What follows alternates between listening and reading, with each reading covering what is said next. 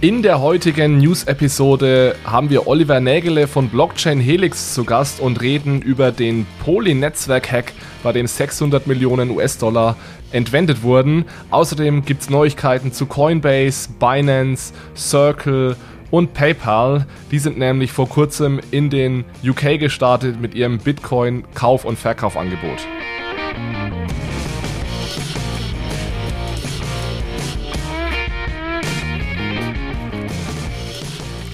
Hallo zusammen und herzlich willkommen zu einer neuen Episode von Bitcoin, Fiat und Rock'n'Roll. Heute gibt's wieder eine News-Episode und wir sind auch wieder zu dritt, allerdings heute in leicht anderer Zusammensetzung. Äh, wie immer ist äh, Michael da. Hi Michael.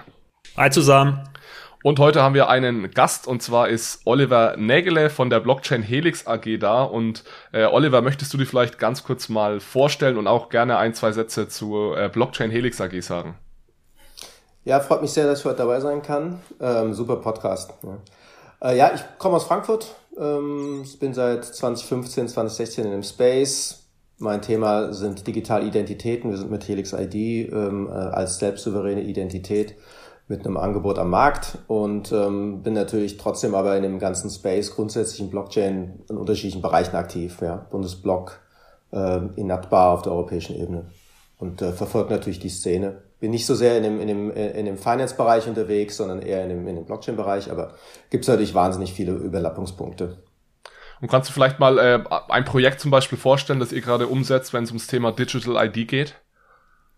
Ja, unser, unser Projekt äh, nennt sich Helix ID, äh, wo wir mit unterschiedlichsten äh, Herausforderungen natürlich dann arbeiten müssen. Ähm, das äh, ist ähm, jetzt gar nicht so dieses klassische Thema mit, mit Wallet. Wir haben natürlich eine Smart Wallet, aber äh, dort verfolgen wir das Paradigma von, von DITs und VCs, um eben entsprechend damit diese Herausforderungen zwischen einem Issuer, einem, einem Verifier und einem Holder äh, auf einer Identitätsebene als eine darunterliegendes ja, Paradigma ähm, eben ähm, diese Herausforderungen ähm, zu bewältigen. Ja, das ist etwas, was wir sehen, was extrem stark im Markt kommt, europäische Ebene, äh, deutsche Ebene. Es gibt momentan äh, sichere digitale Identität als Projekt der Bundesregierung mit, mit verschiedenen Projekten. Da sind wir bei ID Ideal dabei. Und äh, da sind wir mit Helix ID auf unterschiedlichen Ebenen in Richtung von, äh, von ja, wie, wie kriegt man Events heutzutage hin, auch äh, unter Corona? Ja, wie, wie, wie mhm. kriege ich dort mit einer selbstbestimmten Identität meine Daten gesichert? Und äh, in Richtung von Trusted City ID mit, mit, äh, mit der FFM-ID zum Beispiel so ein Thema, wo wir äh, glauben, dass wir da einen echten Mehrwert leisten. Ja, ja cool. Bevor wir loslegen, auch ganz kurz nochmal heute ähm, ein Dankeschön an den Presenter der Episode. Wir haben heute wieder Wechselpilot als den Presenter. Wechselpilot äh, hilft euch dabei, eure Stromrechnung zu reduzieren. Und zwar äh, funktioniert das ganz gut, indem ihr jedes Jahr euren Stromanbieter wechselt. Es ist natürlich relativ nervig, jedes Jahr den Stromanbieter zu wechseln und das übernimmt eben Wechselpilot für euch. Und so könnt ihr bis zu 270 Euro Stromkosten im Jahr sparen. Und selbst wenn euer Stromvertrag jetzt noch einige Monate oder länger läuft, dann könnt ihr euch da trotzdem jetzt schon registrieren und äh, dann würde Wechselpilot eben zum nächstmöglichen Zeitpunkt für euch den Wechsel übernehmen. Und was ich ganz cool finde, Michi, und das geht ein Stück weit äh, auch auf ein eigenes Startup zurück, das wir mal gegründet haben. Die haben nämlich ein ganz ähnliches Gebührenmodell. Und zwar ist es so, dass ihr nur Gebühr bezahlt, wenn ihr auch etwas spart. Das heißt, Wechselpilot finanziert sich über eine Servicegebühr, um einfach unabhängig zu bleiben. Und wenn ihr etwas spart dabei, dann wird 20 Prozent dieser Ersparnis ähm, geht an Wechselpilot und ähm, Michi und ich hatten mal mit, mit einem Kollegen ein Startup und wir hatten da ein ganz ähnliches Modell. Da ging es um um Business um Businessreisen. Ja, das ist dann natürlich ein Stück weit an Corona gescheitert. Ja, noch ein, ein letzter Satz zu Wechselpilot und zwar gibt's für die Hörer, für euch ähm, eine Möglichkeit, euch im ersten Jahr diese Servicegebühr zu sparen. Das Ganze mit dem Code Crypto21 mit K geschrieben und 21 als Zahl. Packe ich euch aber alles gerne nochmal in die Show Notes und äh, da könnt ihr euch das in Ruhe nochmal ansehen, auch äh, mit einem Link direkt, direkt zur Website von Wechselpilot. Dann ein zweites Housekeeping-Announcement heute. Wir haben, nachdem ja die Anfrage aus der Community kam, dass es doch schön wäre, mal einen Ort zu haben, wo man sich austauschen kann, haben wir jetzt mal einen Telegram-Channel ins Leben gerufen. Den Link packe ich euch in die Show Notes. Kommt da also sehr gerne dazu. Das ist also jetzt unser Ort, um irgendwie die Inhalte der Episoden zu diskutieren oder auch sonstige Themen eben, die hier mit dem Podcast übereinstimmen. Das sind Jonas, Michi und ich natürlich dabei und freuen uns da, wenn ihr dazu kommt. Und ja, da können wir da ein bisschen gemeinsam diskutieren. Wie immer sind die äh, News heute natürlich nur ein kleiner Ausschnitt von dem, was passiert ist und ihr findet einen Link zu unserem Newsartikel in den Show Notes mit, äh, ein, mit einigen zusätzlichen News, die wir heute aus Zeitgründen nicht diskutieren können. Da könnt ihr euch da gerne äh, durchklicken. Und ansonsten ähm, möchte ich dann heute auch nochmal die Gelegenheit nutzen, um mich bei euch zu bedanken für die Kommentare, die wir bekommen und möchte heute einfach mal beispielhaft einen vorlesen, den wir äh, vor ein, zwei Wochen bekommen haben von äh, Peter L. Bitcoin auf Apple Podcast, ähm, der also schreibt, informativer Podcast an der Grenze zwischen Krypto und Fiat. Äh, ich finde den Podcast gut, da nicht nur die rosarote Bitcoin- und Kryptobrille aufgesetzt wird und ich auch an Gegenargumenten zu Bitcoin interessiert bin. Auf der anderen Seite bestätigen mich alle Folgen über Zentralbankwährungen nur noch mehr in meiner Einstellung, dass Bitcoin die Lösung ist. Toller Podcast, macht weiter so. Also vielen Dank, Peter L. Bitcoin, für deinen Kommentar. Und damit ähm, war es mit den Housekeeping Announcements und äh, ich würde vorschlagen, wir starten direkt rein. Wir haben heute einen großen Block, in dem wir, und das ist auch äh, ein, ein Grund, warum äh, Oliver heute da ist, über den Poly-Hack reden wollen. Damit starten wir und dann haben wir einige Corporate News heute. Also es gibt echt interessante Neuigkeiten zu Binance, zu äh, PayPal, zu Coinbase, zu Circle und so weiter. Da gehen wir das später durch. Aber ähm, Oliver, lass uns doch vielleicht mal loslegen mit dem Poly-Hack. Das war ja so die News im August. Da wurde also das Poly-Netzwerk gehackt. Es wurden gut 600 Millionen US-Dollar entwendet und dann aber auch irgendwie wieder zurückgezahlt. Und ja, das würden wir heute gerne mal aufdröseln. Deswegen vielleicht erstmal an dich die Frage, kurzer Überblick, was ist da genau passiert beim Poly-Netzwerk? Ja, erstmal muss man sagen natürlich, was das Poly-Netzwerk ist. Ne? Also das Poly-Netzwerk ist ein, ein chinesisches ähm, DeFi oder Decentralized Finance System, ja ähm, was letztendlich zwischen verschiedenen Chains eben ähm, ja, verschiedene Interaktionen, Transaktionen ermöglicht. Und dieses Netzwerk ist insofern gehackt worden, als dass ein, in dem Fall jetzt ein, ein White Hacker sich ähm, Zugriff auf äh, unterschiedliche äh, Contracts ähm, ermöglicht hat über einen, über einen Leak oder über ein nicht genug abgesichertes System und hat dann eben entsprechend ähm, jetzt hier Transaktionen gemacht. In dem Fall war es jetzt hauptsächlich ähm, Binance Smart Chain, Ethereum und, und Polygon, äh, wo eben entsprechend dann ja, Funds in, äh, in seine Wallet überführt wurde und damit letztendlich 610 Millionen ähm, Dollar ja dann ähm, unrechtmäßig äh, aus dem aus dem System eben entsprechend da geleakt wurden ja ähm, Du hast schon gesagt, der Hacker, ähm, das ist in dem Fall jetzt tatsächlich ein bisschen, ähm, es sind relativ viele Vermutungen, ja. Also der, der Hacker äh, mit dem äh, wird aus, sich ausgetauscht, die Poly-Netzwerkleute sind mit ihm im Kontakt. Ähm, und ähm, ist die Frage, was sozusagen die Motivation wirklich war. Man geht momentan davon aus, dass es ein White Hacker ist. Ähm, da gibt's aber unterschiedliche Meinungen. Die einen sagen, äh, der hätte sozusagen ähm, bevor ein, äh, ein echter Hacker diese, dieses Geld entwendet hat, hat er sozusagen vorsorglich das, ähm, das gemacht. Da kann man sehr unterschiedlicher Meinung sein. Es ist natürlich so, dass äh, jetzt hier man nicht von einem äh, Hack auf einen klassischen, auf eine klassische Wallet ähm, ausgehen kann. Also es ist nicht so, dass jetzt irgendwie die Blockchain jetzt äh, unsicher wäre, sondern bei diesen Interoperabilitätssystemen ist es halt wirklich so, dass jemand, der bei diesem ähm, bei diesem Poly-Netzwerk seine, ja, seine, seine Funds eben entsprechend ähm, hinterlegt. Der geht natürlich schon ein ziemlich hohes Risiko ein, indem er diese, äh, diese Möglichkeiten so nutzt, dass das über die Systeme von Poly-Netzwerk ja automatisch dann ähm, die verschiedenen Transaktionen getätigt werden. Und da hat halt der Hack stattgefunden. Ja, lass uns da gerne nochmal ins Detail gehen mit diesem ähm, genau. Poly-Netzwerk, weil das ist meiner Meinung nach ein ganz, ganz wichtiges Konzept und da gibt's ja auch einige Alternativen dazu und ich glaube, das werden wir in Zukunft definitiv brauchen, sowas. Die Idee ist ja im Endeffekt, wir haben aktuell ganz viele Blockchains, wir haben die Bitcoin-Blockchain, die Ethereum-Blockchain und noch viele andere. Und das Problem ist natürlich, dass Dinge, die auf der Bitcoin-Blockchain passieren, nicht automatisch auch auf der Ethereum-Blockchain recorded werden oder äh, umgedreht. Das heißt, diese Blockchains können nicht miteinander kommunizieren. Aber es gibt ja ganz viele Anwendungsfälle, da wollen wir das eventuell, dass äh, die Ethereum-Blockchain mit der Bitcoin-Blockchain äh, kommunizieren muss. Und jetzt kann man natürlich sagen, ich löse das über einen zentralisierten Service. Das kann ich zum Beispiel sagen, wenn ich Bitcoin gegen Ether tauschen möchte, kann ich das ja an der Börse machen zum Beispiel. Ja, und es gibt auch so Dinge wie Oracles, äh, die auch äh, Informationen über Blockchains hin und her kommunizieren. Das sind aber meistens dann auch zentrale Parteien. Und dieses Poly-Netzwerk hat ja das im Ende versucht zu dezentralisieren. Ja, das ist ja im Endeffekt nochmal eine zusätzliche Blockchain, dieses Poly-Netzwerk. Auf dieser Blockchain laufen Smart Contracts und diese Smart Contracts ähm, sorgen dafür, dass dann eben das, was auf Ethereum passiert, auf, auf Bitcoin, nach Bitcoin kommuniziert werden kann äh, und zurück. Und äh, Oliver, wie du gerade schon sagst, es sind natürlich dann ähm, zusätzliche ähm, ähm, Attack Vectors, äh, die dann, die dann dadurch natürlich entstehen. Und beim Poly-Netzwerk äh, wurde das dann jetzt eben eben ausgenutzt. Kannst du doch was dazu sagen, was, was da gemacht wurde, was da passiert ist? Du hast gerade schon gesagt, es wurde, es wurde jetzt nicht die Blockchain angegriffen an sich, sondern vielleicht kannst du, da musst du jetzt nicht mega ins Detail gehen, aber so ein bisschen einen Einblick geben, was da genau gemacht wurde.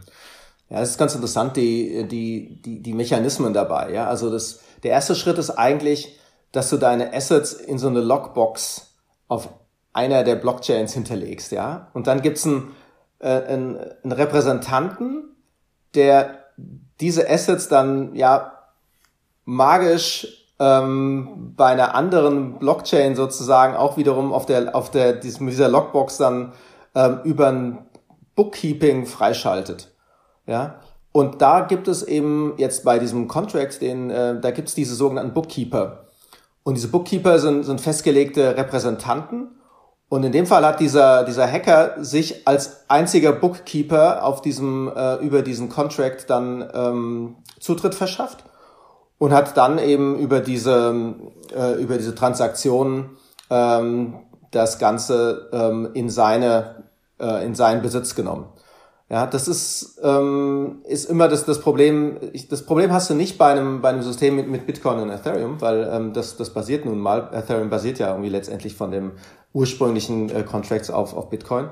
Aber wenn du jetzt ähm, diese Systeme hast, jetzt wie hier, ähm, wo du über, über unterschiedliche Chains agierst, hast du diesen zentralisierten Ansatz, wo du dann über diese, über diese Contracts gehst. Und die Contracts sind natürlich immer dann an der Stelle jetzt hier ein, ein, äh, natürlich ein, ein Problem. Und in dem Fall war es so, ähm, das hat auch der, der Hacker übrigens gesagt, das Poly-Netzwerk hier einfach nicht, äh, nicht sauber agiert hat. Ähm, das äh, war wirklich einfach ein, ein, ein richtig großes Loch. Ja.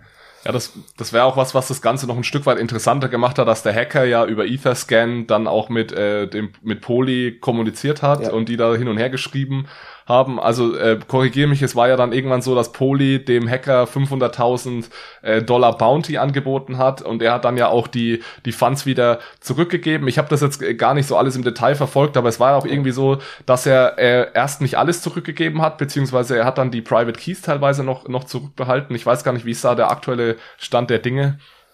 Ja, ist wirklich ganz interessant. Also ähm, Poly-Netzwerk hat natürlich schon einerseits relativ, relativ zeitnah ähm, das bekannt gegeben, dass es eben diesen, diesen Hack jetzt gab oder diesen Leak. Ähm, und zum anderen sind die ähm, äh, sind unterschiedliche äh, unterschiedliche Mechanismen sind hier jetzt passiert. Ja, also auf der einen Seite äh, gab es eben, ähm, weil auch äh, Tethers entwendet wurden, gab es jetzt hier ein, ein Freeze von 33 Millionen Dollar auf dem auf dem Tether-Netzwerk was ganz interessant ist, weil siehst ja halt auch, dass das jetzt so, so dezentral jetzt auch nicht mhm. ist, ja. Also diesen 33 Millionen sind nach wie vor auch dort äh, eingefroren. Äh, zum anderen ähm, diese ja, 160 ähm, äh, Ether, die ähm, als Bug Bounty ähm, dort dem, dem Hacker angeboten wurden, liegen nach wie vor, die sind äh, auch überwiesen worden, die liegen nach wie vor eben entsprechend auf einer, auf einer Wallet, sind nicht ange, angefasst worden. Und der Hacker hat jetzt eben ähm, eine auch beträchtliche Summe schon mal ähm, zurücküberwiesen. Also ähm, ganz interessant, die, äh, die Leute von Poly-Netzwerk haben eben entsprechend drei ähm, ja, Wallets ähm, dem Hacker als Ziel-Wallets äh, zur Verfügung gegeben und gesagt, okay, bitte überweist die, äh, überweist es hier irgendwie hin. Also insofern, es sieht schon auch äh, ziemlich ja, hilflos aus, wenn ich mal sagen kann. Äh, und, und zum jetzigen Zeitpunkt ist es so, dass jetzt eben äh, ich weiß jetzt gar nicht genau, ich glaube, es noch 400 Millionen in einem, in einem Multisig-Wallet ähm, gesichert sind, wo sozusagen jetzt Poly-Netzwerk als auch der Hacker ähm, äh, eben entsprechend jetzt ähm, beide zustimmen müssen. Also die sind nach wie vor noch dort ähm, ja, ja, festgehalten, aber es ist wirklich ein, ein Problem. Ähm, das, das sind 200, nicht, guck mal gerade, 268 Millionen ist das in, in Assets mhm. backed in, in, in einen Account. Ähm, und momentan ähm, ist es, ähm, findet die so, so ein QA statt über, über Etherscan. Ganz interessant. Also ähm, er besagt sozusagen, was seine, seine Motivation war und, und was er damit machen will und dass er irgendwie genug Geld hat. Also ein bisschen, ein bisschen merkwürdige Selbstdarstellung auch dabei. Ähm, aber es sieht wohl so aus, als dass dieses, diese Assets letztendlich dann auch noch ähm, äh, im, in der Gänze zurücküberführt werden wollen, werden sollen. Er hat also keinen Tumblr verwendet, um jetzt irgendwie die, ähm, diese Funds jetzt irgendwo zu, ähm, ähm, aufzuteilen in irgendwie kleine Stücke, um sie zu ähm, ähm, ja ähm, nicht mehr nicht mehr nachweisbar zu machen, sondern es, es sieht wohl so aus, als ob da die die Funds zurückgegeben werden. Ja. Ja, und, und deswegen, und du hast es auch schon erwähnt, gehen die meisten davon aus, dass es eher ein, ein gutmütiger, also ein White, White Hacker ist. Aber es gehen da die Meinungen, glaube ich, auch ein Stück weit auseinander. Ja, ich glaube, es, es gibt ja auch die Version der Story, dass man sagt, okay, der hat gemerkt äh, relativ schnell, dass er vielleicht nicht so 100% anonym ist oder dass es dazu kommen kann, dass man ihn nachverfolgen kann und dann vielleicht auch ein bisschen kalte Füße bekommen. Nee, absolut. Also absolut. Ich meine, es ist ähm, es ist ja das Schöne bei, bei, bei ähm, Blockchain-Systemen, es ist wirklich sehr transparent in der, in der Transaktionshistorie. Also das, ähm, da gibt's ja auch äh, Unternehmen, die darauf spezialisiert sind, ja forensisch praktisch nachzuweisen, was ist da passiert. Ne? So. Und ähm, es gibt auch Hinweise, ähm, dass die Chinesen relativ genau mit einem, ja, mit einem Fingerabdruck, wenn du so willst, ähm, denjenigen schon auch mit identifiziert haben. Also ich, ich könnte mir schon auch gut vorstellen, dass derjenige da, da kalte Füße auch hat, ja, weil es ähm, da sind sehr, sehr viele ähm, ähm, Bereiche drin, wo es wohl klar ist, dass der ursprünglich mal ähm, im Monero-Netzwerk auch unterwegs war und ähm, deswegen glaube ich, dass man auch relativ gezielt dann äh, festlegen kann, wo derjenige auch herkommt, ja. Aber jetzt mal also, unabhängig von Black or White Hacker, also er hat der Community einen Bärendienst geleistet, weil er halt in einem frühen Stadium gezeigt hat, wie unsicher äh, insbesondere die Bridges und die Interoperabilitäts äh, ähm, Protokolle sind, oder? Also lieber jetzt als dann in fünf Jahren, äh, wenn die halbe Menschheit in Krypto investiert ist. Aber es war eigentlich kein Bärendienst, oder? Es war, ich, ich meine, dass er da Fehler aufgedeckt hat, ist ja eher positiv, würde ich sagen. Ich meine, man hätte es sicherlich eleganter machen können. Äh, wenn man, man echter Whitehacker ist, dann hätte man sich wahrscheinlich zuerst ans Poly-Netzwerk gewendet und gesagt, schaut mal, ihr habt da, äh, ihr habt da ein Problem. Äh, ich gebe euch irgendwie zwei Wochen, das zu fixen, dann veröffentliche ich das. Ähm, so wird es ja normalerweise gemacht. Ähm, aber ja, ich finde das eher positiv. Also ich glaube, das machen ja auch ganz viele dieser Netzwerke, die sagen, wir schreiben hier Preise aus äh, für Hacker, die es schaffen, äh, hier Fehler zu entdecken und uns zu hacken. Ich denke, das ist ganz wichtig. Ja, das ist auch gängige Praxis. Es ist ihm auch angeboten worden, dass er jetzt der Security Officer vom, vom Poly-Netzwerk werden kann. Aber ja. ja. Also, das ist, finde ich, dann schon wieder irgendwie, also das, das Poly-Netzwerk macht schon insgesamt keine allzu gute Figur, äh, Nein, muss ich sagen, ja ähm, ja. Ich glaube, was ganz wichtig ist und das vielleicht noch mal als letzten Punkt hier, äh, Oliver, du hast es vorhin schon kurz ernannt, äh, genannt. Es ist nicht so, dass jetzt hier irgendeine Blockchain gehackt wurde oder dass die Blockchain unsicher ist und so weiter. Um so mal klar zu machen, was gehackt wurde, ist ein Smart Contract, der auf einer Blockchain, und zwar diesem Poly-Netzwerk, läuft, was ja sowieso nicht die sicherste Blockchain ist, aber ähm, es ist nicht so, dass jetzt irgendwie Bitcoin, Ether, Ethereum oder irgendeine andere dieser, dieser äh, Blockchains äh, gehackt wurde. Ja, ist ganz wichtig, ist ganz wichtig zu sagen. Ne? Also ähm, die, ähm, die einzelnen die einzelnen ähm, Wallets sind hier gar nicht betroffen. Ähm, es ist halt so, dass natürlich alles, was so in, in, in dieses ja, Wishful Thinking reingeht, ja, also wo die, es ist wirklich ja schon, schon teilweise erschreckend, wie viel Geld in diesen doch ziemlich äh, niedrig abgesicherten Systemen auch gerade in China hinterlegt sind. Ähm, aber es ist keine, es ist kein Hack jetzt, dass man sagt, dass es gibt irgendwo ein, ein, eine grundsätzliche Unsicherheit von Blockchains, ja. Sondern es ist wirklich die Fragestellung, wie, wie auditiere ich dann eben entsprechend solche DeFi-Systeme ähm, wie arbeite ich dann an der Stelle wirklich so, dass man ja ein, ein doppelten Netz, doppeltes Netz und, und, äh, und wirklich ein, ein sicheres System drunter liegend hat, vielleicht auch mit, mit Multisig Wallets, der die dann nochmal dann greifen. Also da ist schon sehr viel Learning drin und von daher wahrscheinlich so ja mit ähm, blauen Auge davon gekommen, aber ist schon wichtig. Ja. Ja, es ist eben, äh, wenn man es positiv formulieren will, kann man sagen, es ist alles sehr neu und innovativ. Wenn man es negativ formulieren will, kann man sagen, es ist noch ziemlich wilder Westen ähm, in, in dem Bereich, gerade DeFi natürlich. Und ich glaube, wilder, wilder Westen ist auch ein gutes Stichwort für, für das nächste Thema. Wir haben heute ein, zwei Regulierungsthemen. Und es gab da einen Auftritt vom Gary Gensler, das ist der Vorsitzende der Securities and Exchange Commission der SEC in den USA und der hat nämlich auch vom wilden Westen gesprochen und hat kritisiert, dass es eben genau in diesem DeFi-Bereich ähm, sehr wenig Schutz für Investoren gibt und hat sich da relativ deutlich platziert im Sinne von, wir brauchen mehr Kompetenzen und mehr Autorität für die Regulierung des Krypto-Ökosystems und hat da vor allem eben natürlich seine äh, SEC nach vorne gestellt und hat gesagt oder eigentlich auch gefordert vom Kongress, dass er da mehr Ressourcen bekommt, um eben äh, die notwendige, notwendige Regulierung und auch Überwachung dieses Krypto-Ökosystems möglich zu machen. Das hat ähm, ja relativ hohe Wellen geschlagen. Ich glaube aus zwei Gründen. Erstens ist natürlich die SEC eine der wichtigsten Regulierungsbehörden in den USA und wenn der Chef dann so deutlich äh, Stellung bezieht dazu, dass wir da mehr Regulierung brauchen, ist das natürlich äh, mal ein Statement. Und der zweite Grund, äh, warum das ja teilweise vielleicht sogar zur Überraschung geführt hat, war, dass Gary Gensler jemand ist, der eigentlich sehr ich sag mal, offen ist gegenüber der Technologie. Es ist auch jemand, der die Technologie sehr gut kennt. Ja, also er war früher schon Chef der CFTC, das ist ähm, die, äh, die zweite wichtige Regulierungsbehörde in den USA. Dann ist er ans MIT gegangen, hat dort äh, geforscht und unterrichtet auch zum Thema Krypto und Bitcoin und ist jetzt dann eben von ähm, Biden zum SEC-Chef berufen worden. Und äh, es hatten dann eigentlich viele die Hoffnung, dass es besser werden würde, dass jemand dort jetzt sitzt, der das ganze System gut versteht und dass deswegen die Regulierung eher ja ein bisschen offener, offener wird. Aber ja, er hat da äh, relativ deutlich äh, Stellung bezogen. Ich weiß nicht, Oliver, Michael, hat euch das ein Stück weit überrascht? Hättet ihr das anders erwartet von, von, von, von Gary Gensler oder wie habt ihr die Meldung aufgenommen?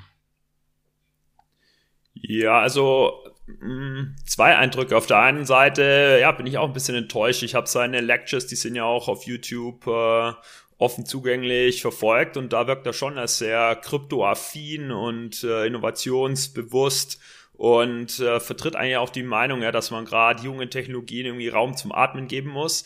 Ähm, aber auf der anderen Seite ist es halt äh, wie oft in, in äh, führenden öffentlichen Ämtern, dass das Amt die Person mehr schärft als die Person dann ihr Amt. Ja, also ich glaube, die Erwartungshaltung ähm, ja von der von der Spitzenpolitik in den USA und auch von der existierenden Finanzlobby an ihn ist halt schon diesem wilden Westen jetzt mal ein bisschen äh, einzufangen und dem Druck beugt er sich halt zu einem gewissen Grad äh, auch wenn er als Individuum natürlich äh, sehr technologieaffin ist, ja.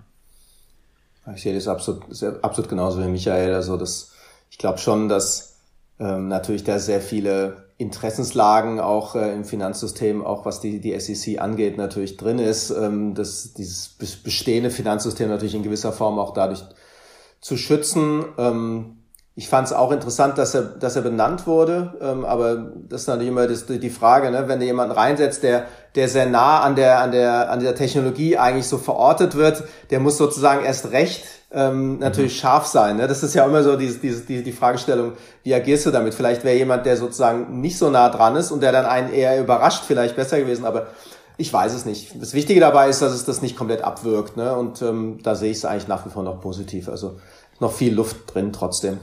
Ja, also es ist jetzt natürlich nichts passiert. Er hat einige interessante ja. äh, Dinge gesagt, ja. Also er, ich meine, seine Position ist einfach, dass Dinge, die im Kryptobereich passieren, die äh, oder Produkte, die dort gehandelt werden, die würde er als Securities, also als Wertpapiere definieren. Und sobald das der Fall ist, äh, fällt das einfach unter die äh, Wertpapierregulierung und dafür ist die SEC zuständig in den USA. Also es ist ja gar nicht mal so, dass ich jetzt inhaltlich habe ich auch gar nichts gegen seine Argumente. Also er sagt einfach, sobald etwas ein Wertpapier ist, muss es auch wie ein Wertpapier reguliert werden.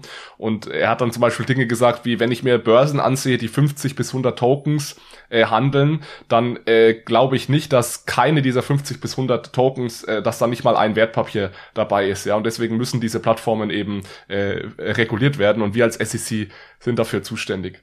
Ich glaube, was mich ein bisschen gestört hat, ist, ich, ich hätte mir einfach generell ein bisschen mehr Offenheit gewünscht. Es ist ja generell gerade so, wir haben die Kryptowelt und wir haben die bestehende Regulierung und die müssen man irgendwie zusammenbringen. Und dann kann man entweder sagen, ich nehme die Kryptowelt und stopfe die jetzt in die bestehende Regulierungswelt und wirkt dadurch natürlich aber unglaublich viel ab. Ja, also diese ganze Innovation und so. Und daher hoffe ich mir generell von Regulatoren einfach ein Stück weit mehr Offenheit. Das kann entweder sein, dass ich sage, ich passe die bestehende Regulierung ein Stück weit an das ist eine Möglichkeit, aber eine andere Möglichkeit, und das passiert auch teilweise, wäre, dass man sagt, ich gebe diesen neuen Technologien noch ein bisschen mehr Raum zum Atmen, um eben diese Innovation nicht zu unterdrücken. Also da gibt es ja Vorschläge, dass man sagt, dass man Startups zum Beispiel in den ersten zwei bis drei Jahren aus der Regulierung rausnimmt, um die einfach sich entwickeln zu lassen. Ähm, und dann kann es auch, wenn man sowas macht, zu einer gewissen Selbstregulierung in dem Bereich kommen. Ja, und deswegen bin ich einfach immer nicht so ein Fan davon, da mit dem Hammer draufzuschlagen, weil man da, glaube ich, auch sehr viel äh, Innovation abwirkt ist halt leider schon zu viel Geld im Markt drin, als dass man jetzt äh, wirklich so, ein, so eine regulatorische Sandbox äh, jetzt für die, für die Startups dort an der Stelle mit den Exchanges ermöglichen könnte, wenn du anschaust, ähm, was jetzt momentan schon, äh, schon Marktkapitalisierung von, von Coinbase zum Beispiel ist, das ist natürlich schon wirklich massiv. Deswegen glaube ich, sind die da natürlich schon mit, mit einer sehr großen, äh, mit einem sehr großen Brennglas da unterwegs, um zu gucken, ähm, was da letztendlich dann äh, notwendig ist, ja. Also es ist einfach, man sieht da, der Bereich ist so wahnsinnig nachgefragt. Das ist ja unglaublich, was im DeFi-Bereich inzwischen für, für Turnovers sind. Das ist ja unglaublich. Das stimmt, ja. Und es, es gab, es gibt eine zweite, äh, zweite Front, kann man sagen, zwischen Regulierung und Kryptounternehmen, die sich auch aufgetan hat in den letzten Wochen. Äh, ich habe da eigentlich schon lange drauf gewartet, dass es da mal zu Konflikten kommt. Und zwar geht's hier um das Thema Binance. Die haben jetzt auch mal Bekanntschaft gemacht mit den Regulatoren äh, rund um die Welt. Äh, Michi, vielleicht möchtest du uns da einen kurzen Überblick geben, was da bei Binance äh, passiert ist. Absolut, ja. Wild Wild West scheint das Thema unserer Folge heute zu sein. Äh, bei Binance geht's richtig ab. Ja, in Zürich würden sie wohl sagen, ich fertig lustig. In Berlin würden sie wohl sagen, entschuldigt den Ausdruck, Binance kriegt auf die Fresse. Also es war zu erwarten, dass die größte Kryptobörse ja irgendwann mit den Aufsichtsbehörden, äh, aber auch äh, den großen Geschäftsbanken aneinander gerät. Jetzt, äh, ja, also war wahrscheinlich schon länger so, aber jetzt wird es so richtig öffentlich. Denn ja, Binance steht weltweit unter großem Druck der Regulierungsbehörden. Äh, und zwar von Behörden in Hongkong, UK, Deutschland, Japan, Italien, Thailand. Also alle haben Bedenken und zwar einerseits wegen Anlegerschutz. Ähm, und auf der anderen Seite befürchten sie halt, dass dieser Kryptoboom ähm, Geldwäsche begünstigt und letztlich auch sogar systemische Risiken fördert. Ja, das waren jetzt die Aufsichtsbehörden und auf der anderen Seite reagieren jetzt auch die Geschäftsbanken, so hat zum Beispiel Barclays und HSBC ähm, Zahlungen ihrer Kunden an Binance ähm, unterbunden. Genau. Und äh, ja, jetzt quasi hot off the press ist sogar noch ein interessantes Memo der ähm, britischen Behörde Financial Conduct Authority, also die britische Finanzaufsichtsbehörde, sie halten Binance sogar in ihrem, Me in ihrem Memo für nicht in der Lage, von der Agentur effektiv beaufsichtigt zu werden. Also damit meint die FCA, äh, selbst wenn sie die Behörde quasi Binance ähm, ähm, erlauben würde ähm, und ihnen halt einfach ähm, aufsichtliche Anweisungen geben würde, wäre Binance gar nicht in der Lage, die zu erfüllen. Ja. Ähm, so hat ähm, die FCA Infos, die Binance ihnen jetzt in der Vergangenheit ausgehändigt oder geliefert hat, für unzureichend erklärt und ähm, Binance sogar vorgeworfen, ähm, die Auskunft teilweise zu verweigern. Ja, Alex, du hast gemeint, äh, dich wundert es nicht, dass es zu diesem Clash irgendwann kommen äh, würde. Ähm, ja, warum hast du es erwartet? Ja, ich, das passt einfach in dieses Bigger Picture, was ich gerade gesagt habe. Wir haben auf der einen Seite die Kryptowelt, auf der anderen Seite die Regulierung und mich wundert es, dass es so lange gedauert hat, aber die Regulierungsbehörden haben natürlich ein bisschen gebraucht, jetzt auch um aufzuholen. Aber es war klar, dass das, was da in den letzten Jahren entstanden ist, dass das nicht zusammenpasst mit der existierenden Finanzmarktregulierung. Und bei Binance ist es einfach ein weiteres Beispiel, ähm, bei dem man sieht, es wird jetzt auch in den nächsten Jahren noch ganz, ganz oft äh, zu viel äh, Reibung führen. Und da werden einige Unternehmen Probleme bekommen, einige Startups, vielleicht auch einige Protokolle. Äh, ich finde es mega spannend. Ja, ich hab, weiß nicht, wie das ausgehen wird. Ich glaube, es wird vielen Unternehmen auch wehtun. Aber ich hoffe, wie gesagt, auch ein Stück weit, dass die, dass die Regulierung sich da bewegt und sich dem ganzen Thema noch, noch mehr öffnet, als sie es aktuell macht. Genau, ja, und jetzt habe ja ich ja quasi nur erstmal die, die, den Stand der Dinge geschildert, aber Binance reagiert natürlich, ja. Also äh, es ist ein, eine harte Welle, auf die Binance da trifft, aber sie reagieren, äh, nämlich wie folgt. Also erstmal unterliegen jetzt tatsächlich alle Binance-Nutzer sofortig ähm, einer KYC-Verifizierung. Ähm, und gleichzeitig wurden die bisherigen oder existierenden Dienste für bestehende Benutzer eingeschränkt. Und die aktuellen Nutzer können, äh, die aktuellen Dienste können halt nur genutzt werden, wenn sich oder wenn Nutzer bereit sind, sich äh, KYC, also Know Your Customer und AML, ähm, also Anti-Money Laundering ähm, ja, oder Prozessen zu, ähm, äh, zu durchlaufen. Ja, also ich glaube, das ist bei Binance da ordentlich Rumor. Das sieht man auch daran, dass es da einige personelle Veränderungen gab. Also ich habe nur mitbekommen, dass ja der CEO in den, in den USA, der Brian Brooks, abgetreten ist. Und ich glaube, es gab noch ein, zwei andere äh, personelle Änderungen. Also ich glaube, da passiert gerade einiges, ja. Was ich ganz interessant finde, weil ähm, die, die Regulierungsbehörden, die reagieren ja wahnsinnig schnell, wenn es um, um Geldwäsche-Themen geht, ja, weil die natürlich eine unglaubliche Angst davor haben, dass, ähm, dass dieses, dieses Thema hochkommt äh, wo es dann gleich darum geht, irgendwie ähm, äh, Terrorfinanzierung und, und andere Dinge. Und da ist halt die, das Interessante dabei, wie schaffst du es, wirklich in so einem, in so einem dezentralen System irgendwo eine ein durchgehende äh, Zuordnung, wie, wie KYC letztendlich ja irgendwie äh, eigentlich machen soll, da wirklich durchzuführen, ja. Also was, was ja unser Thema auch in gewisser Form, äh, die Nutzerauthentifizierung, Verifizierung und dann auch eine, eine durchgehende ähm, ähm, ein durchgehendes Controlling, was sozusagen dann auch da, da drin jeweils dann passiert. Und ähm, das, du kannst es nur an den Rändern machen, ja. Also du, du kannst es nur an den, an den, an den Börsen machen und dort ist natürlich dann auch der Druck äh, ziemlich hoch. Ähm, und an sich ist das, finde ich ehrlich gesagt, eine, eine, eine gute ähm, Tendenz, dass eben entsprechend die Börsen mit einem, mit einem klassischen KYC hier arbeiten, weil das ist, glaube ich, ein klassisches Level Playing Field. Ja, lass uns doch vielleicht mal äh, noch einige andere Corporate News jetzt nach Binance durchgehen, weil da ist, wie gesagt, einiges passiert. Ich glaube, diese Woche eine der Top News war, dass PayPal jetzt auch nach Europa kommt, zumindest mal in die, in die UK. PayPal hat ja vor einigen Monaten schon in den USA gestartet, äh, war ein großer Grund, äh, glaube ich, dafür oder hat auf jeden Fall dazu beigetragen, die ganze Bitcoin oder Crypto Adoption noch voranzutreiben. Und Michi, jetzt sind sie auch in, in den UK gestartet. Vielleicht kannst du da ein, zwei Sätze dazu sagen. Ja, unbedingt. Ja, jetzt verlassen wir mal so ein bisschen die Ecke der Konflikte und strengen Regulierungen und kommen wieder zu ein paar positiven News. äh, zum Beispiel, wie anmoderiert PayPal. Ja, sie starten ihr Kryptoangebot jetzt in UK und äh, wird es ihren britischen Kunden ab dieser Woche ermöglichen, Kryptowährungen zu handeln, also zu kaufen, zu halten und zu verkaufen. Und das ist so der die erste internationale Erweiterung von äh, PayPals Kryptoangebot seit ähm, ja, äh, PayPals Start in den USA im vergangenen Jahr. Dort waren sie im Oktober 2020 erstmals auf den Kryptomarkt gegangen. Und äh, der eigene CEO hat sich sehr positiv geäußert. Er meinte, in den USA läuft super, also sei jetzt der Zeitpunkt äh, gekommen, nach UK zu gehen. Und Features dort sind eben Handel mit Bitcoin, Bitcoin Cash, Ethereum oder Litecoin Litecoin und das Interessante dabei ist schon ab einem Pfund. Ja, also ähm, man adressiert hier wirklich den Massenmarkt und hat äh, und macht es so niedrigschwellig wie möglich, sich einen der genannten Coins zu holen. Hat sich jemand von euch schon mal auf PayPal irgendwie Kryptowährungen gekauft? Ja, ich auch nicht. Also auch bei Revolut nicht. Also es ist ja eine Konkurrenz zu Revolut und ja, ich mache ja äh, Dollar Cost Averaging und dafür halte ich jetzt die beiden Apps für nicht so geeignet. Ähm, aber gut, wir ja. wollen jetzt nicht über Produkte reden. Also es ist ja, es ist ja auch so, dass das Einzige, was man da machen kann, ist ja, ich kann innerhalb des PayPal-Ökosystems, habe ich da so einen, die nennen das selbst Crypto Hub, glaube ich. Also ich kann mir meinen Crypto Hub einrichten und kann da Bitcoin oder eben äh, Bitcoin Cash Ethereum Ether Litecoin kaufen und die kann ich dann dort halten. Ich kann die aber, äh, wenn ich sie verkaufe, auch wieder einfach nur an PayPal verkaufen. Da bekomme ich wieder Dollars dazu. Ich kann mir weder die an meine eigene Wallet auszahlen, diese Bitcoin. Ich kann sie auch nicht mal dir schicken auf dein PayPal-Konto.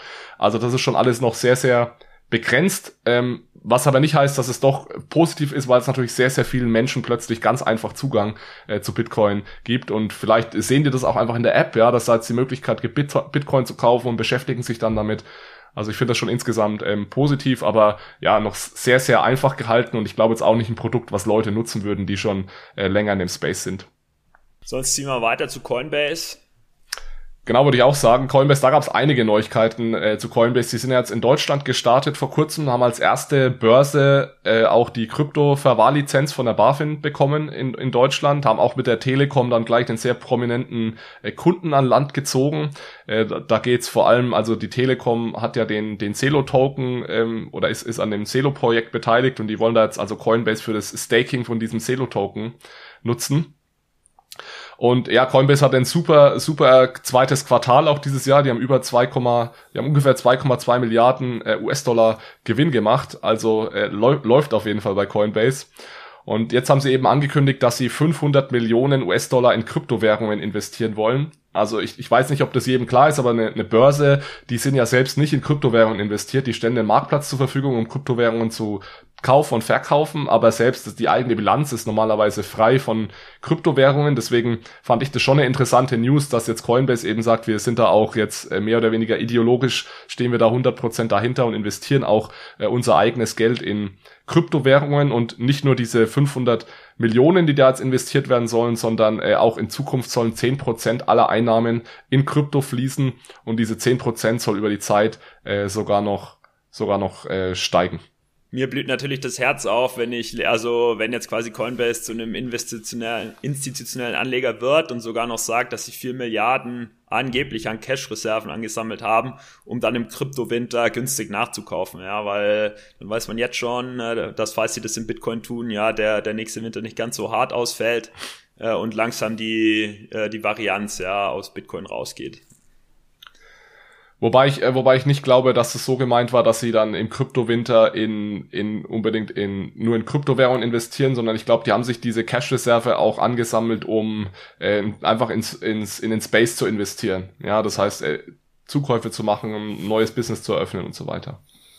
Ich meine, die, die Börsen, Börsen agieren natürlich auch mit, ihr, mit ihren eigenen mit ihren eigenen Möglichkeiten. Es ist ja, wenn du ein, ein, ein Coin auf eine, auf eine Börse bringen äh, willst, musst ja relativ viel auch dann eben entsprechend dort hinterlegen, damit die interagieren können, damit sie irgendwie entsprechend Puffer haben, um dann nicht, äh, damit sie die, die entsprechenden Transaktionen schneller durchführen können. Aber die Größenordnung ist schon, äh, die ist schon äh, wirklich äh, beeindruckend einfach, ja. Und auch das, äh, der, den Umsatz, den die da machen, ist schon wirklich beeindruckend bei Coinbase einfach. Ja, massiv. Also kann ohne Probleme mit den größten Banken dieser Welt mithalten, ja, bei den Zahlen, die die da äh, anbringen. Ja. Ja, ein anderes Projekt, das auch äh, sehr erfolgreich äh, war in den letzten Monaten und immer noch ist, ist äh, Circle mit äh, seinem Stablecoin USDC und die haben jetzt eine Banklizenz beantragt oder wollen sie beantragen. Ganz genau. Und nicht nur irgendeine, sondern sie wollen eine Vollgeldbank werden. Das bedeutet, dass alle Einlagen zu 100 Prozent von Bargeld oder zumindest bargeldähnlichen Reserven gedeckt sind.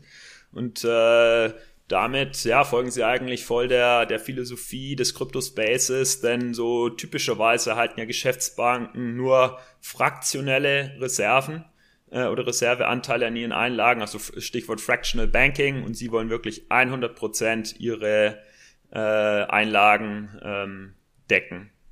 Ja, und äh, dementsprechend haben sie jetzt einen, Eintra äh, einen Antrag bei der ähm, SEC, US Securities and Exchange Commission, gestellt, sind wieder zurück bei äh, Gary. Ja, und was erhoffen sie sich davon? Ja, also erstmal quasi das, das äh, schöne, übergreifende Ziel, einen Stabilitätsgewinn im Finanzsystem. Der CEO Jeremy Allaire meinte eben, äh, dass so ein digitales Vollre Vollreserve-Banking äh, halt das Banking nicht nur radikal effizienter macht, sondern das äh, Banken- oder das Finanzsystem vor allem sicherer und widerstandsfähiger. Aber dann gibt's natürlich auch die Circle eigenen Ziele, nämlich äh, dass sie ihre Kundengeld oder dass sie Kundengelder selbst verwahren können und nicht mehr bei, bei anderen äh, Vollbanken oder bei anderen lizenzierten Banken ähm, hinterlegen müssen. Dadurch wird, würde Circle unabhängiger werden. Und sie könnten so auch äh, Konten bei der Notenbank halten und sich günstiger refinanzieren. Also dieses bei der Notenbank Geld erhalten ist ja genau das, was ihnen dann ermöglicht, so, ein, so eine Voll Volldeckung zu haben für ein Stablecoin. Ich habe das lustigerweise in der letzten äh, Five Minute Friday Episode noch äh, kritisiert. Da bin ich mal, habe ich mir mal Tether angesehen, aber auch USDC. Ich meine, Tether wissen wir, das ist sehr, sehr shaky, deren Reserve, die haben ja bis 50 Prozent irgendwie Commercial Paper, ja, also private Verbindlichkeiten im Endeffekt. Aber auch USDC, die haben auch irgendwie noch fünf Prozent Unternehmensanleihen in ihrer Reserve. Das ist alles nicht das, was man erwarten würde von einem Projekt, das versucht hier global irgendwie ein Stablecoin zu sein. Und ich glaube, einen Tag, nachdem ich diese Episode aufgenommen hatte, hat jetzt dann Circle angekündigt, dass sie in Zukunft ja wirklich äh, alles durch erstmal über Cash Cash und Cash Equivalents, wie es immer genannt wird, äh, zu decken oder Staatsanleihen. Das ist jetzt mal das erste Ziel. Und langfristig scheint jetzt hier das Ziel zu sein, anscheinend das auch zu 100 Prozent mit tatsächlich Reserven bei der Zentralbank ähm, zu decken. Und was ich in dieser Five Minute Friday Episode auch gesagt habe, ist, dass das für mich der eigentlich der beste Stablecoin ist. Das heißt, wenn ich einen Stablecoin herausbringen möchte, dann möchte ich ja im Endeffekt den US-Dollar oder Euro in das Krypto-Ökosystem bringen. Und am besten schaffe ich das, indem ich einfach sage, für jeden Euro oder US-Dollar, den ich da ausgebe, halte ich tatsächlich einen echten, originalen äh, Euro bei der Zentralbank auf einem Konto. Ja, sicherer geht's einfach nicht. Alles andere ist weniger sicher. Und ich glaube auch, dass die Projekte, ähm, langfristig, wenn sie es schaffen, das auch zu finanzieren, weil das ist immer so ein bisschen das Problem. Es ist nicht ganz billig, da so ein Euro, in, speziell in Europa, da ein Euro zu halten bei der Zentralbank. Aber wenn sie das hinbekommen, ist es zumindest aus Sicherheitsaspekten der best, der bestmögliche Weg. Das ist ja interessant, ja, was du machst mit Negativzinsen heutzutage. Was machst du da?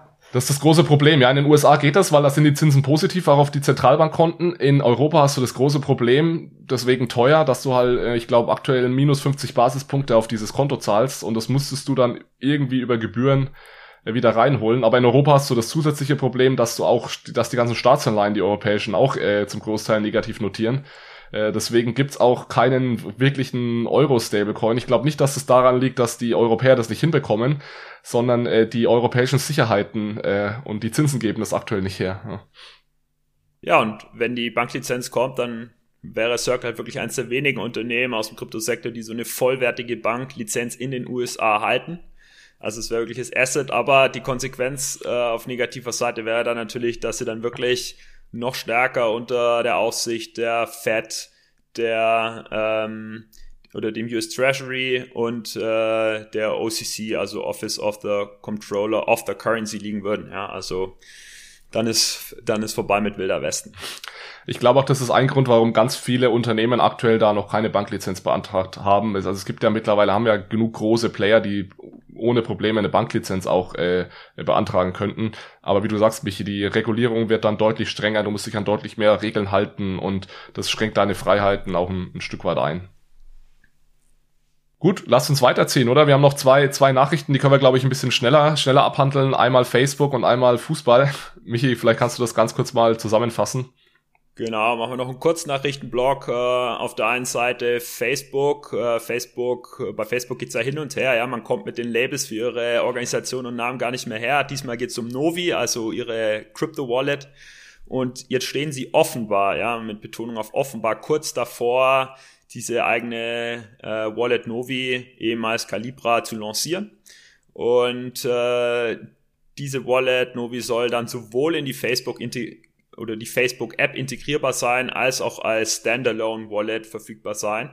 Aber wann es wirklich losgeht, bleibt unklar. Ja, also es ist äh, yet another announcement, böse formuliert gucken wir mal, ob da geliefert wird. Ich packe aber gerne mal einen, einen coolen Medium-Artikel vom David Marcus in die Show Notes. Der hat nämlich einen sehr, ich würde fast sagen, emotionalen Artikel geschrieben, dass äh, DMS seit Jahren versucht, mehr oder weniger Inno Finanzmarktinnovation zu betreiben und sie sind eigentlich bereit, da so ein Stablecoin an den Markt zu bringen, aber die Regulatoren werfen ihnen einfach Steine vor die Füße und er sieht da ein ganz großes Problem auch für die Innovationskraft und die globale Stellung der USA im Finanzsystem. Also ich fand den Artikel äh, sehr gut, den könnt ihr euch gerne mal durchlesen, weil um mal kurz ein bisschen zur Verteidigung von Diem hier zu, zu kommen.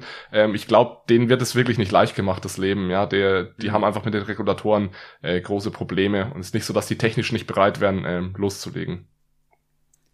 Ja, ja, und ich meine, also, dass Facebook generell liefern kann, da besteht ja gar kein Zweifel. Ja, also die Facebook-Plattform ist extrem ausgereift und, und gut gebaut. Ähm, und äh, stecken ja auch immer äh, betriebswirtschaftliche Kalküle dahinter. Ja, ab einem gewissen Punkt lohnt sich einfach nicht mehr, was zu lancieren und dann lässt man's, lässt man's halt. Aber ziehen wir vielleicht noch weiter zu Messi, ja. Also äh, Messi ist ja, äh, wie vermutlich allen, bekannt zu Paris Saint-Germain gewechselt. Das allein an sich ist ja schon eine mega Hot News. Äh, man denke nur an die sehr emotionale Pressekonferenz, wo sogar Tränen geflossen sind, ähm, was ein bisschen lustig ist, ja, weil sie, eigentlich, weil sie sich ja eigentlich nur bei, bei seinen Riesengehältern nicht einigen konnten. Aber anyway, ähm, das Interessante an der News äh, für den Crypto-Space ist, dass ein Teil seines Salärs jetzt eben Messi in Tokens erhält und äh, zwar sogar in speziell speziellen börsennotierten Token von Paris Saint-Germain. Also die haben einen, einen eigenen Fan-Token und äh, als diese Nachricht rauskam, ist äh, exakt dieser Fan-Token um 20% gestiegen. Ja. Also es ist äh, äh, erstmal ja so ein kleiner Fun-Note, aber es ist halt schon äh, ein Ding, ja, wenn jetzt auf einmal ein Fußballverein beginnt, Millionenbeträge an äh, einen seiner Topstars in Token auszuschütten. Ähm, also es ist wieder ein weiterer der vielen kleinen Schritte hin in Richtung Normalität. Das ist schon verrückt. Also ich, ich verfolge das nur alles, was NFTs angeht in Amerika, was, was äh, Sport und NFTs angeht, das explodiert momentan völlig. Also da sitzt dann Paris Hilton in der Talkshow und erzählt das oder Ashton Kutcher irgendwie ist da unterwegs in dem, in dem Bereich. Also die flippen wirklich völlig aus. Also das, ähm, das hypt momentan so dermaßen in, in dem Bereich. Es ist wirklich erstaunlich, wenn man da anschaut, was da auch an, an Umsätzen gemacht wird. Das ist, das ist ja. wirklich verrückt, ja. Das ist verrückt. Und auch irgendwie an, wie du sagst, an Orten oder in Situationen, wo man am allerwenigsten damit rechnet. Also Paris Hilton bringt man definitiv nicht mit NFTs in Verbindung. Ich habe vor kurzem gab es im Triathlon, also ich verfolge immer ein bisschen Triathlon, gab es einen Weltrekordversuch, das hat auch geklappt. Und da kam plötzlich auch die Ansage, ja, das Ganze wird jetzt auch als NFT verkauft. Also da niemand dort versteht wahrscheinlich, was ein NFT ist, aber also an den verrücktesten Orten und Situationen äh, kommt man jetzt plötzlich mit diesem Thema, Thema in Kontakt. Wir haben auch übrigens äh, in einigen äh, Wochen oder Monaten mal eine Episode zu NFTs. Da haben wir auch einen interessanten Gast äh, hier. Dann gibt's mal eine, eine Episode zum Thema äh, NFT. Aber jetzt würde ich vorschlagen, äh, Oliver, wir haben am Ende immer noch so eine Kategorie, die nennen wir Fundstücke. Da stellt jeder so ein, eine Sache vor. Das kann ein Video sein, ein Buch, ein Artikel, da, äh, das er in den letzten Wochen gefunden hat, was irgendwie spannend ist, was er mit der Community teilen möchte. Ich weiß jetzt nicht, ob das ein bisschen spontan ist, aber hast du irgendwas, äh, was du, was du gerne teilen möchtest mit der Community, was es sich lohnt, mal anzusehen? Ja, ich bin ja nicht in einem anderen Space unterwegs, bin sehr stark in dem, in dem Identity Space unterwegs. Ich meine, äh, da finde ich es halt super spannend, alles das, was in, die, in W3C reingeht, ähm, was die Zukunft von, ja, von uns allen mehr oder weniger angeht. Da, äh, das finde ich halt hochspannend, weil es halt inzwischen schon auch ein internationaler Standard ist. Also all das, was äh, W3C-Paper zu, zu DITs und VCs angeht, finde ich auch äh, von der, von der Denkweise, also auch ein bisschen äh, weiter gedacht, äh, auch vielleicht so, in, in, in die Systeme, die dann wiederum angedockt an, an Finance-Systeme sind. Das, das finde ich halt wirklich, ähm, das, das kickt mich total, ja. So, das andere, was ich immer wieder interessant finde, es gibt diesen, äh, diesen Comic zu, ähm, zu na, äh, Sakamoto.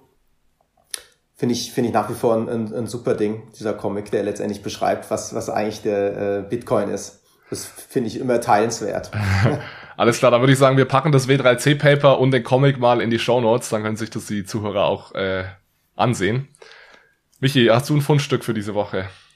Absolut, ja. Also äh, ich bin ein großer Fan dieses äh, Consensus DeFi Reports und Consensus, also die diese in New York ansässige Entwicklerbude für äh, für DeFi oder fürs Ethereum Ökosystem hat jetzt eben äh, die aktuellste Version dieses Reports veröffentlicht, also die äh, Q2 2021 äh, Version und ist einfach der neueste Bericht über den aktuellen Stand äh, von DeFi. Ist eine detaillierte Anal Analyse des DeFi-Ökosystems von Ethereum und ähm, ja, so das interessanteste Fact aus der Studie ist eigentlich, dass äh, inzwischen 2,9 Millionen ein, äh, eindeutige Ethereum-Adressen, äh, DeFi-Protokolle äh, im zweiten Quartal 21 jetzt schon nutzen. Das entspricht einem Wachstum von über 65 Prozent gegenüber dem ersten Quartal.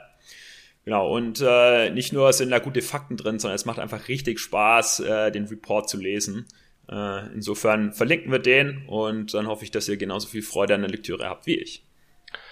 Sehr schön, das machen wir. Und dann ganz kurz noch zu meinem äh, Fundstück. Äh, ich bin jemand, der sehr viel Videos auf YouTube sieht. Also da ziehe ich einen Großteil meines Wissens auch her. Und äh, ein sehr cooler, jetzt nicht der allerneueste Channel, aber äh, auch, auch gibt's auch noch nicht so sehr lang, glaube ich, nennt sich Coin Bureau, ist ein englischsprachiger Channel, der, finde ich, sehr, sehr gut aufbereitete Videos macht, die, sag mal, in 10 bis 20 Minuten auch komplexe Themen extrem gut erklärt. Das heißt, wenn ihr der englischen Sprache mächtig seid, schaut euch unbedingt mal diesen äh, Channel an. Ähm, da habt, bekommt ihr einen sehr guten Überblick, was abgeht und könnt auch tiefer in die Themen einsteigen, zum Beispiel hier zu dem Polyhack. Ähm, oder anderen Themen äh, habe ich mich da auch schon oft ähm, informiert. Und natürlich, das muss ich dazu erwähnen, für diejenigen, die lieber sich deutsche Videos ansehen, ist natürlich immer meine Empfehlung der Blogtrainer. Äh, Roman war ja hier auch schon öfters mal im, im Podcast, das heißt, äh, den Link zu Romans Kanal packe ich euch dann auch nochmal in die Show Notes. Gut, damit äh, würde ich sagen, sind wir durch. Äh, ziehen wir einen Strich drunter und äh, dann geht heute zwei, zwei Danksagungen möchte ich aussprechen. Einmal nochmal an Wechselpilot für die Unterstützung der Episode als Presenter und dann natürlich an, an dich, Oliver. Vielen Dank, dass du heute mal dabei warst, dass du uns geholfen hast, den Polyhack ähm, besser zu verstehen. Und dann, ja, so würde ich mal sagen, ähm, Michi, äh, vielen Dank, dass du da warst. Äh, irgendwelche letzt, letzten Worte noch von euch an die Community? Bleibt optimistisch, alles wird gut. Danke, dass ich dabei sein konnte. Sehr gerne. Also dann, äh, Michi, Oliver, vielen Dank. Bis zum nächsten Mal. Macht's gut. Ciao, ciao. Ciao zusammen.